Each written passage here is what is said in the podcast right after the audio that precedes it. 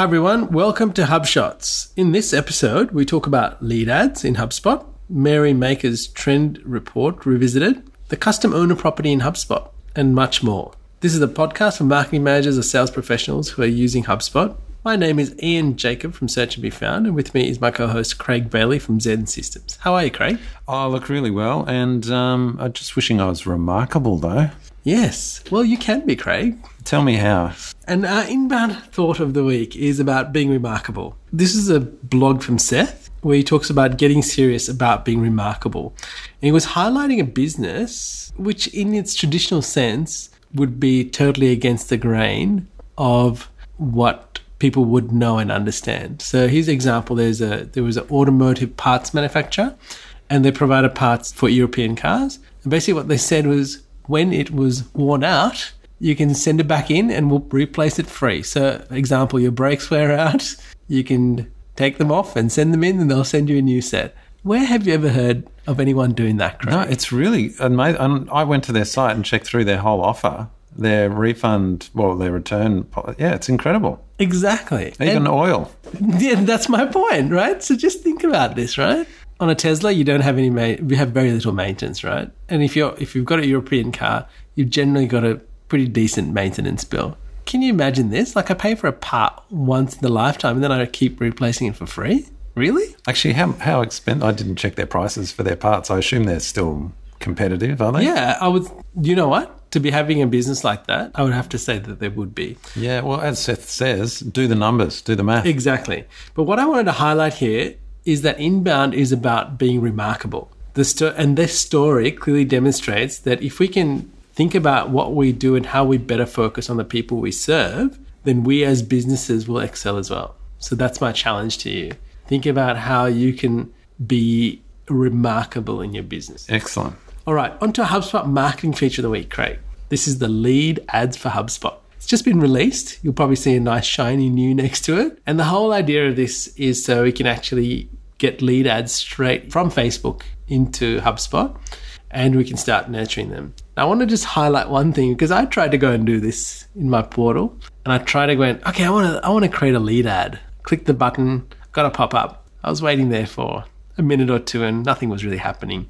And then I figured I had actually connected my Facebook account in HubSpot. So I had to go to settings, marketing, ads, and then connect my Facebook account, connect my Facebook tracking pixel. And then when I went to do it, do it, it actually worked. But it doesn't tell you that before you start. So that's a little gotcha there. So I, I, that sounds to me like something that they could fix really easily. So we're, we're recording this on the 12th of September. I hope by the time listeners are listening to this that they would have fixed that because someone in product would have said, "Oh, hang on, use case we didn't have this," uh, and they would fix that. But yeah, first we should pro- probably go back a step. For what are lead ads for listeners who may not be familiar with them? Basically, what you can do, Craig, is that you can place uh, promotion on Facebook, and you can basically a listener does not have to fill anything out because they've got all their data on Facebook. Basically says, Are you interested in this product? Yep let me get in touch with this person or business and I'm happy for them to contact me. And that data will go straight into HubSpot. Right. So I'm on Facebook, I'm scrolling through, right, okay, I see this ad and it says download this white paper. Common experience would be I click it and I get taken to their site to download it. In Facebook, I stay in Facebook, just pops up a form. It's pre filled because Facebook knows everything ever about me or pre filled. And what this does, you're saying it just syncs it through to HubSpot. So they fill that out and then HubSpot takes over. Really nice. Very clever because really this is where the rubber meets the road, doesn't it? Yeah, I, I thought this was an interesting item for HubSpot to focus on. But the, and I like how they've put it under the content menu because it's a, creating a lead ad is a, is a piece of content in a way. But uh, and if you have the ads add-on uh, for HubSpot, you can create um, basic AdWords ads, but you can't create Facebook ads from there. And so this is the first time you can actually create a Facebook ad from within HubSpot. Correct. And I just thought it was interesting that they chose this because lead ads are not used that much. No. So it's not. it's kind of one of those hidden things that Facebook a lot of people don't use, and and also the effectiveness is going down. In my experience, Like, I don't know if you've had a similar experience, but anecdotally, they used to be very very successful, but now I think I don't know if people are wary of them, you know, or maybe they've just moved to Messenger. It's a better, Messi- yeah, that's yeah, right, Messenger. would be the better format. But um, it's interesting that HubSpot chose this to implement. So they must have done some user, like they would have studied usage and and surveyed people to find out what they need and what's going to actually provide them value. And this is one thing they've decided to do. So I find that interesting in its own right, and uh, interesting to see how this plays out. Yeah, and I guess we're just going to have to test it a bit more to get some real world results. Well, it actually makes me want to go back and, and try lead ads again because I haven't used them for a while now. So Exactly. maybe it's yeah. it's time to retest. Yeah. All right. On to our marketing tip of the week, Craig. And this is from Mary Meeker's Trend Report. So you know how every year Mary Meeker does her internet trends report, Yes. and it's this monster, you know, a couple of hundred slide I know. I think we dissected last And- year's one. Well, uh, well, we did, we've also touched on this year's one earlier. I think it's around May it comes out. Um, so we've called it revisited because this is a blog post where someone went through all 350 odd slides and pulled out a few points, and there are a few key items to highlight. Yeah, and you know what? I love that this person did it. So thank you very much. You'll see who's done it. But some key points in this report. Consumers today expect three things convenience, simplicity, and a solid experience. And they were talking around this point more in the whole shopping piece. So, what they're expecting, you know, how we interact with Amazon, or now that Google is um, trying to bring Google shopping with Walmart. Um, these are all playing into into what's taking place. And I went to a shopping masterclass at Google not so long ago. It was really interesting because they said one thing about when you think about shopping, right? You go to a big shopping center or mall, you actually can go there and experience, and for example, we want to buy shirts, right? You could go and try on a whole range of shirts and look at a whole range of different shirts from different manufacturers and you can see what's available and you can buy what you want. Shopping online is not really that per se because you kind of go to individual shops where you have to go, okay, well, I'm going to look at shirt A. Then I'm going to go and look at shirt B, all of their shirts, and go and look at, you know, shirt C. You kind of go, show me all the striped shirts, red striped shirts, right? And I think Google Shopping's trying to resolve that. So when, it, when I say, I want to see all the striped red shirts, you go, okay, cool. I'll show you all the striped red shirts. It might be from Walmart, might be from Myers, might be from David Jones. I'm going to show it all to you. And then what was really interesting, they talked about context. So people will go, oh, I want to see all the blue striped shirts. And as they kept shopping, they were talking about this in the context of voice, they didn't keep repeating shirt as well, right? So they were saying, okay, I want to see all the red ones. I want to see all the blue ones. Okay, now I want to buy the red ones. And Google had to remember that we were actually talking about shirts in this experience. Right, So contextual awareness. yeah. Contextual awareness. So that was one of the things, diverting from this point. Second one, in the ad world, conversion is what matters and context, not content, is king. So double down on investments in mobile digital advertising, and it says in brackets, kill all investments in print. but ensure that you have the right ad at the right place at the right time. This requires complex, multivariable content context, sorry. Think user experience plus route plus time of day plus personal preferences. Now this can seem quite complex.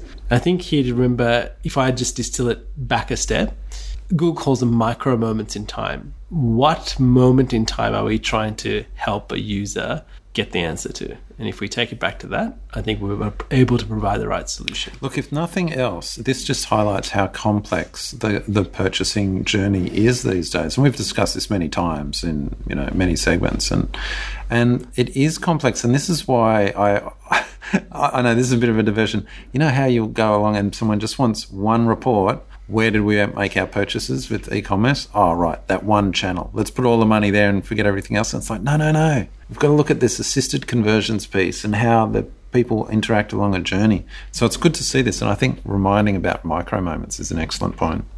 And finally, I want to highlight voice search is slowly replacing typing. 20% of mobile queries are made through voice, and almost 70% of Google Assistant requests are conversational requests, interactions, should I say. So, this is going to become very, very prevalent as we see Google Home is already launched in the market. Apple brings out their product at the end of the year. This is what we're going to be seeing. People are going to be talking to devices like they're humans, and expecting them to understand what's happening in the background.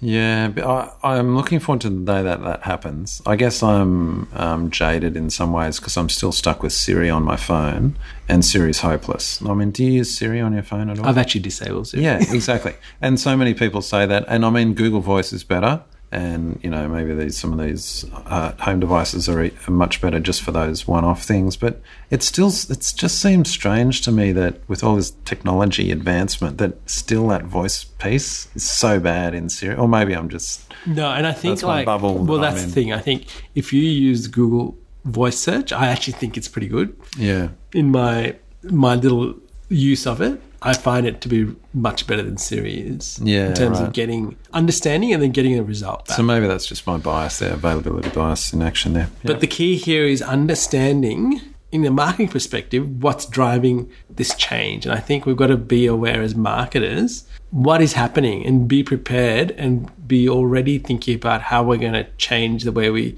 a, communicate with people and how we answer their questions going forward. All right, Craig, onto our HubSpot sales feature of the week. Now, this is a cracker. Oh, I really like this one. They've slipped this in. And listeners, if you've seen this notification and it said custom owner properties in contact fields and you promptly fell asleep because you thought it was the most boring thing ever, think again because this is really, really cool. So let me give you, let me explain what it is and then I'll tell you. Thank, I I would appreciate that, Craig, because I did fall asleep and then I got really excited once you explained it to me. Yeah, yeah. Okay. So let, let me ask you this. Let's say you've got a contact record and you've got HubSpot owner. And so let's say that's the the main sales rep that's done the deal or is, you know, has has been the key point of contact. They're the owner. But let's say once you've made the sale, you want to assign an account manager, someone else in the company to that Which would be quite a common. which would be quite do. common. And it might not even might be more account manager plus project manager that deals with them. Could be any number of things. So then you actually just want to have a list of your HubSpot users that you can assign in these other fields. So to date, what you would do is you'd say, all right, I'm going to custom, create a custom field. And then I'm actually going to create this pick list and I'm manually going to type in everyone's name in there so that then I can use it as a custom field on that contact property. HubSpot now have this new custom field uh, type called HubSpot user. So when you create that custom field, instead of picking, you know, date or text or drop down list, you pick HubSpot user, and then wherever that field is, is the list of current users. It's great because if your users change or you add a new user or maybe you remove someone because they've left the company, the list is automatically updated. So it saves you a whole lot of time. It's about data integrity, data cleansing. So, So, custom Craig, field, let me yeah. Understand. Hmm. If, say, someone left your company and they were assigned to a contact, what happens in that respect? Actually, that's a good question. I'm not sure what happens there. I think they're marked as deactivated user. okay. Yeah. So when you actually go back in, I'd have to check that in this case. Yeah, we'd have to check that. we'll come back with that. Good one. But there you go. But it's a great feature nonetheless. And I think as a business, you should go in and have a look at it and implement it and think who are the other people involved with a contact and whether you can associate that user to that contact. Can I say, for all, for all the great excitement I have about this, I am disappointed that you can't use it in forms. Yes, that's right. So Because, that's, uh, yeah, I mean, not that you'd want to use it in a in a um, you know public facing form, but quite often you can actually have internal forms. internal that- forms Exactly. and being able to have a list of users. So I'll give you an example. You have a form which is you know nominate employee of the week kind of thing. There's that field. I nominate Ian for you know employee of the no can't do it. Why would they not allow that in forms? Why? I don't understand. but apart from that, it's really cool. That's all right. You can send me my um, my movie gift card later, Craig. All right, Craig. On to our opinion of the week, and this is the importance of understanding conversion sources. We're talking here from experience, where a client spends a fortune on someone who is a social media guru, You're telling me this, I couldn't believe it. We won't repeat the number, but it was obscene. and and they love his ideas and they they really love what he's doing. But when I analyze the results and traffic and leads to the to the site, I can clearly say that there is no return on this spend. So I think what we have to be always aware of is that what is the key metric we're looking for at the end? And I think in any business, we're looking for sales, right? At the end of the day, we're going to sell somebody something, be it a product or a service, and we're going to deliver on that, and we're going to get paid to do that. Now, where that person originates from is the really key thing because what happens is that you, if you understand what channels are working, you can actually cut the ones that aren't and focus on the channels that are and actually increase your revenue significantly. Isn't that right? It's exactly right. And you've included a screenshot from HubSpot on new contacts by source, which is great. But you can also include assisted uh, conversion, say in analytics as well, to see part of Exactly. the journey. And what's great about this is when you see that social, organic social, has no impact on driving leads or, you know, it doesn't assist in any way. If you see that, and yet still they're, oh my goodness, they're paying this guy. You know, they, they pay him for the wow. He brings the wow, doesn't bring the results. show me the wow. No, show me the results. So I think this is a really key thing, and what I want to highlight here is that in HubSpot, you could there is a report that you can actually have on your dashboard, which is actually new contacts by source. So this is where people have converted and they've created being created as a new contact and where the origination was from. I think this is a really key report. Any business owner to understand what channels are working. So if you step away or you end up at your desk this morning, afternoon, or evening, that is one report I would encourage you to go have a look at because it could mean mean the making or breaking of your business. Excellent advice, Ian. All right, Craig, on to our podcast of the week. And this is from our favorite friend, Matt Barby, and Eric Siu with, from the Growth Everywhere podcast. Yes, uh, interviewing Matt Barby on link building. So we've been talking about link building this uh, last couple Few of episodes, episodes. actually, just because it is important. Um, so yeah, check out the podcast. Uh, there's full show notes. I love the show notes of this of the uh, Growth Everywhere podcast. Yeah, I do love the show notes. It's all timestamped. I think I wanted to highlight a few things in this podcast. We all like reading books here, so I thought they, they asked Matt what book would he recommend reading, and it was really interesting because I'm going to go get this book. Yeah, me too. It was the book was called "The Hard Thing About Hard Things and the Rise of Robots." I thought, hmm, that's really interesting. So I'm going to have a read, and we'll probably come back and talk about that a little later. And then another thing he said, how do you stay on top of marketing? There were two things here: hire talented people and meet up with industry experts to discuss ideas and strategies.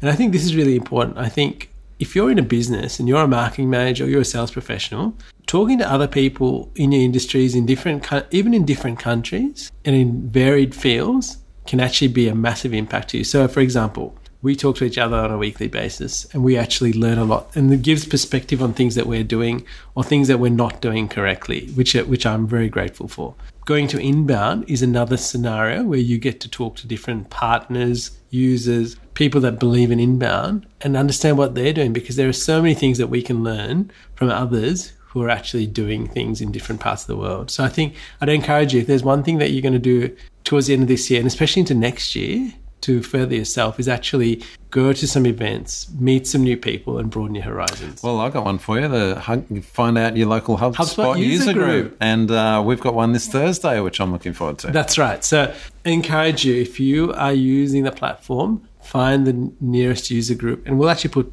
the link to the user groups in the show notes because that's where you can actually talk to others and actually get on the ground ideas and enhancements from. Now, Craig, resource of the week. This is a cracker. I had not seen this, but you said, Ian, how about Googling how to fix a toilet? So go to how to fix a toilet. No, that's dashes in between it. So how dash to dash fix a toilet.com. uh, yeah, I shouldn't have explained that. Go to the link. Trust me, listeners, just go to the link and check out the site. I couldn't believe how good it was. It's fantastic. I don't want to say anything about it. It's so good. Exactly. So yeah, go and have it. Go and check it out. You will be amazed, and you'll spend some time actually reading everything that's on there. There's some fascinating statistics.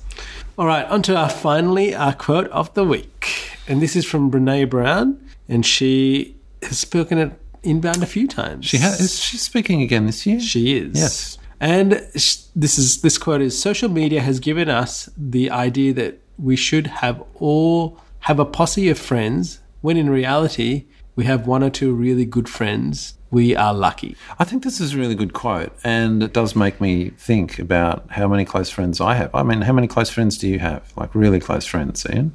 Yeah. How many would you have? probably two or three. That's it. Yeah, it is two or three. It really is that. And uh, I think that's a good point that she makes because we often forget that. We kind of think, as she said, we should be surrounded by, Hmm. you know, tens and twenties of good friends. It's just not like that. And perhaps as the older you get, that circle reduces. Correct. I wonder. Yeah, we get those really close friends that um, have long lasting relationships with. takeaway from that point is pick up the phone and give your friend a call or go out and have a coffee with them. All right, now there's some bonus links in the show notes. There are some crackers like, oh, Hotjar's Grow Your SaaS Startup um, guide is fantastic. Would have loved to chat about that in the show, but that's a great resource. So check that out in the extra links section. That's right. There's one about account based nurturing and SaaS onboarding emails. Oh, that was another cracker. So many good things. If you're ever short on time, there's plenty of good links at the end of the show. We would love you to rate and review our podcast on iTunes. That would really help us a lot. And until next time, Craig. Catch you later, Ian. Hey there, thanks for listening to this episode of HubShots. For show notes and the latest HubSpot news and tips, please visit us at hubshots.com.